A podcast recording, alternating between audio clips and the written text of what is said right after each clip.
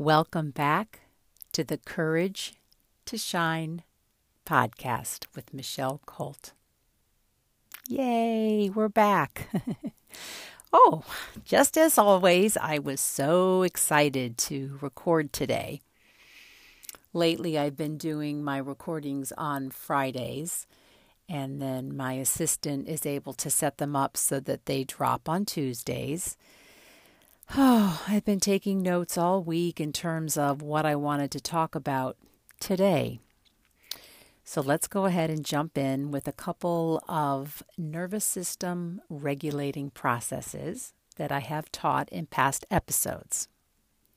So I'm just going to invite everyone, if it's appropriate where you are right now, to go ahead and close your eyes. And just settle in wherever you are. If you're sitting, go ahead and gently give your body weight up and over to whatever it is that you're resting or sitting on. As best you can, letting your bellies relax, letting your tongues relax and widen within your mouths.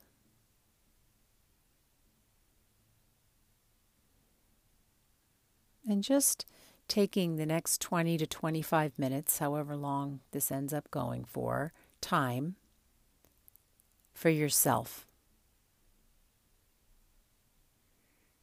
This is a period of time during your day or in your evening where it can just be about you. It can just be about you connecting to your knowing and your intuition. Again, just letting your belly relax as best you can. Take a moment to just notice the stillness, silence, and space wherever you are. Even if there's a good amount of noise wherever you are, remember what I always say there is always more stillness, silence, and space because the stillness, silence, and space are the background for all sound.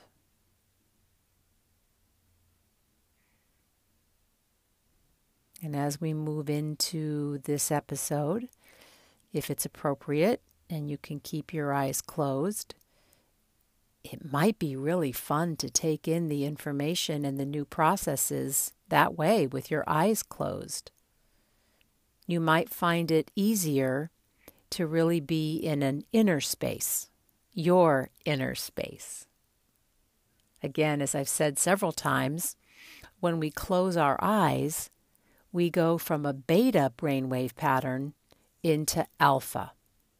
And alpha is a more relaxed place on every level.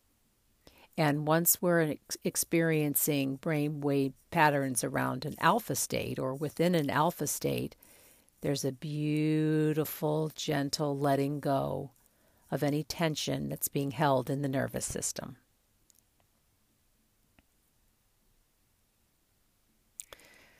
Ah, so here we go. So, as I said, I was thinking all week about what I was going to talk about and I really wanted to get into some interesting aspects of the ego mind today. Now, I talked about this in an earlier episode, but I wanted to touch upon it again today.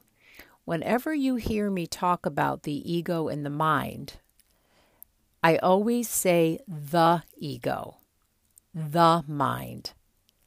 And this is because it is one ego, it is one mind it appears as though there are a bunch of separate egos and a bunch of separate minds, but in a really groovy quantum physics way, a beautiful way in terms of spirituality, it's all one.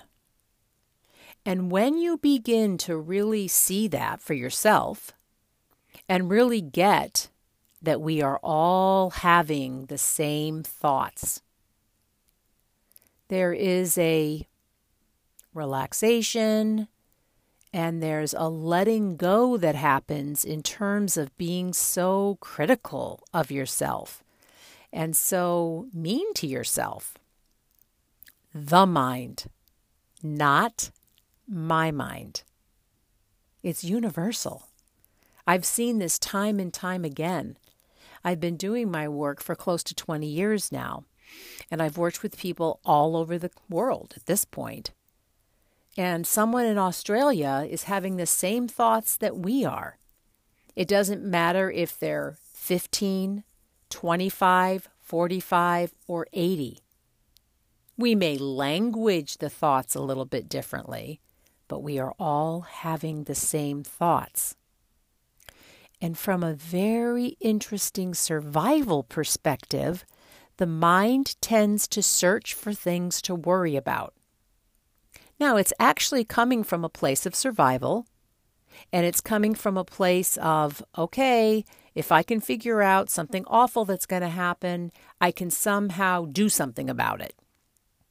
Some of us have dealt with catastrophic thinking, and that's a real humdinger.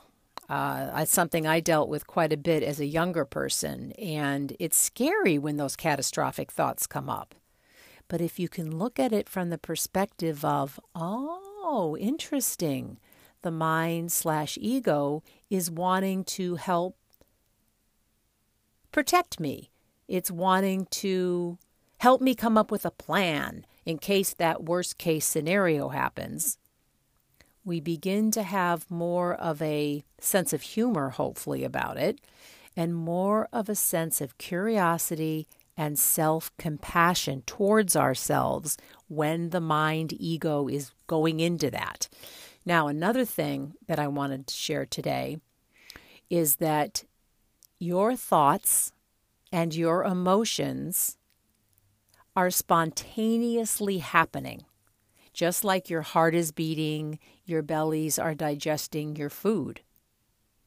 So, to feel really crappy about yourself because you tend to have negative thoughts or intense, uncomfortable emotions come up is not helpful. So much of this comes from early childhood shenanigans that went on, trauma, and that kind of thing. Having the ability to understand this is huge. Now, you do have the ability, once a crappy thought has come in or an uncomfortable emotion has flooded you, to do a process so that you don't take delivery of it. You don't buy into it. You don't, another way to say it, is believe it. Another fun thing I like to say is that the mind is like this search engine, and it's constantly looking for something negative, as I just said.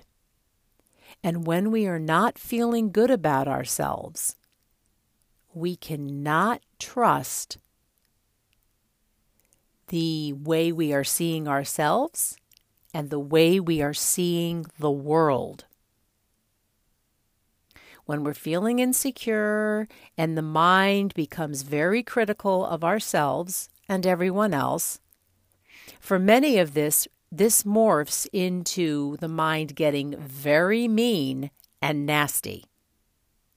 And sometimes this happens in terms of the thoughts we're having about ourselves.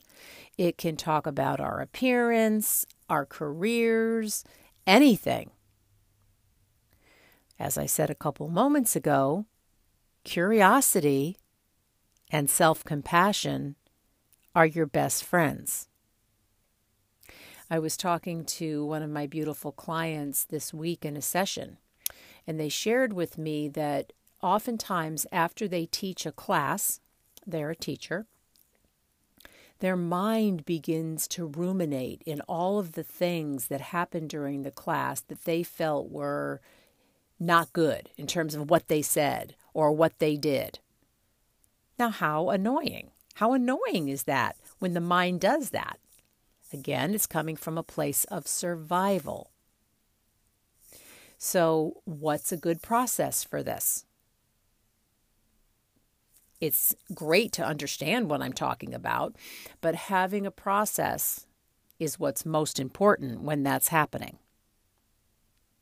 So, this next process I'm going to share, I'm going to share it with certain words and language. If you love it and it resonates for you, groovy. If one of the words doesn't work for you, change it to something that you really feel is truthful for you or resonates with you. So here we go. Now, of course, it would be helpful to let your belly relax and let your tongue relax and widen inside your mouth before you do this. Here we go. The mind has some negative thought about you. Here's what you can do. Oh,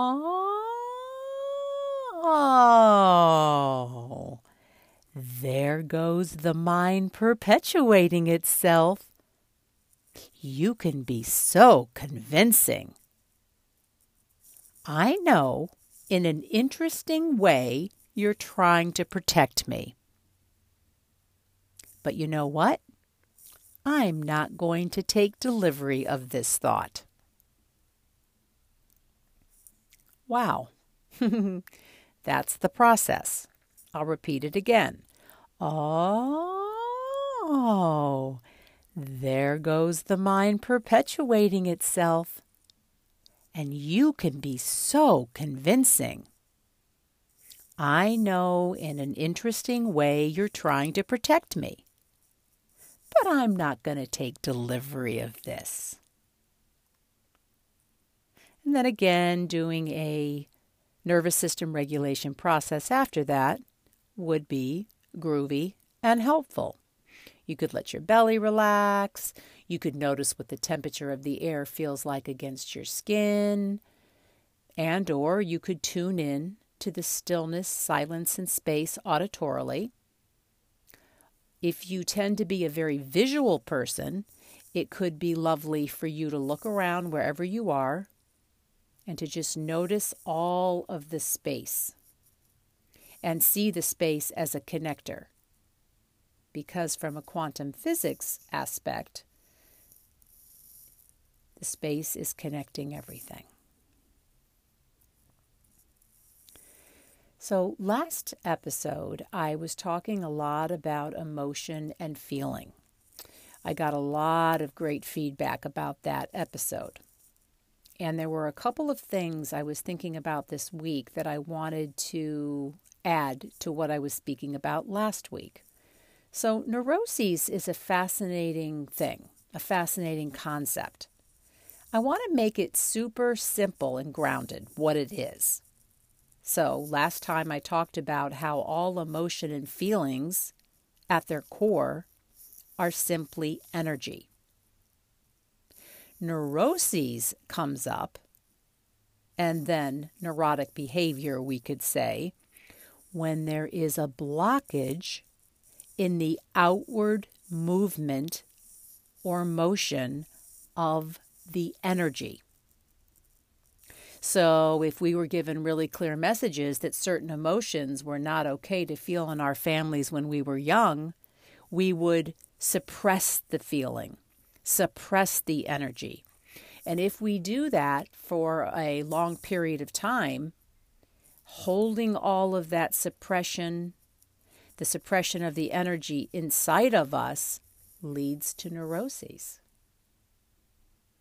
So if you deal with certain things in your life, I'll just put it that way, that you consider to be neurotic, one of the ways you can begin to move away from that, and it could take a little time, you want to be gentle and loving with yourself around this, is to start to get in touch with what you're really feeling.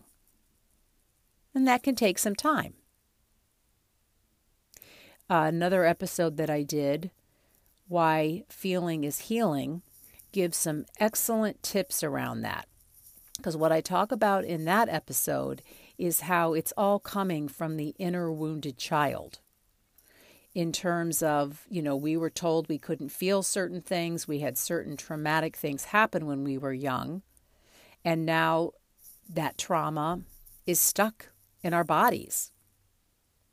So, any different exercises that I've shared, and I've shared many different ones throughout all of the different episodes thus far, that help you to get in touch with what you're feeling, take care of your younger, wounded inner child, and to let the energy move out, of course, is going to be very, very helpful. I was speaking to a client earlier today in a session, and he reminded me of something he learned from me probably about 13 years ago. And he said that it was a huge game changer for him. And he's just a wonderful client and human and has become a very good friend. And he's recommended my work to several other people that have worked with me in private sessions or come to one of my workshops. And he said a lot of times this particular piece of information, when he shared it with those people, that's what made them want to work with me.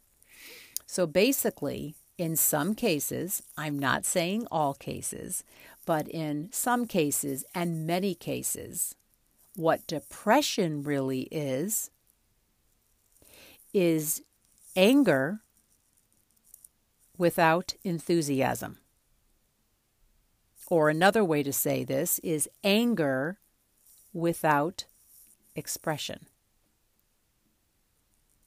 So, oftentimes, when a client tells me that they're feeling depressed, or when I'm feeling depressed, I will look inside, or I will recommend that they look inside and see if possibly what's going on is that they're actually angry. Goodness gracious, so many of us were given such cockeyed messages around expressing anger when we were younger. We may have been in a family where anger was scary because if there was a drinking issue or a drug issue or any kind of compulsive behavior, gambling, whatever it may be, we saw people explode. And that scared us. So it might have given us a message that we're not going to express anger. And then also, sometimes in some people's families and upbringing, there was this explosion and there was also some form of violence. So that's such a fascinating message to get around it. For others, we unfortunately have gone on into our adult lives being just like that abusive parent or family member. And that so much of the time comes down to this interesting thing where basically what we resist we repeat. So the next time you find yourself feeling depressed, it might be helpful to ask yourself, hmm, is there something I'm angry about right now that I'm not in touch with?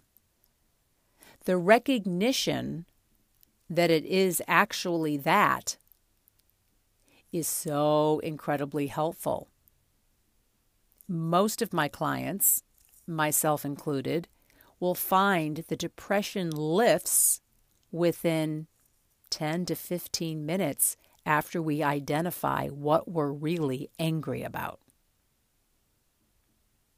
Try it out. Very helpful. So, the last thing I want to talk about today is something I was thinking a lot about earlier today.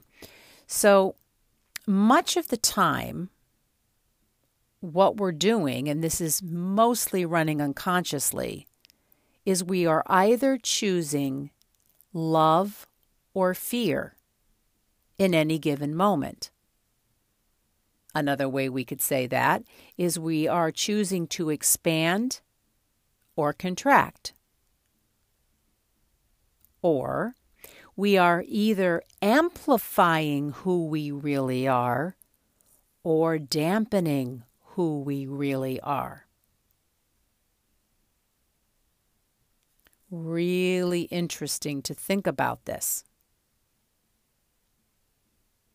So, I had this fascinating question download through me earlier today. And I feel like it's a new tool this oftentimes happens for me, and now I have a new tool to put into the toolbox and to share with everyone. And it's a question What is the next right action you can take to return to love? What is the next right action you can take to return to love?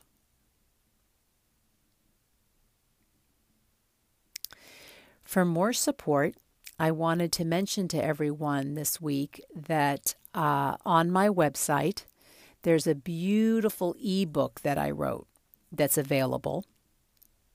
My website is www.michellecolt.com. Several of my clients that have purchased my ebook like to read just a couple pages of it every day.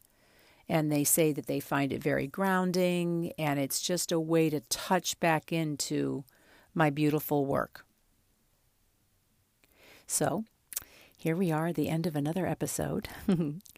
Follow, rate, review, and share my episode if you found it helpful. Your reviews mean everything to me. And nothing makes me happier than having somebody let me know that they shared it with somebody who was dealing with something in their lives in that moment and they knew that my episode that week would really help them. Until next time, you are enough just as you are. You always were enough and you will always be enough.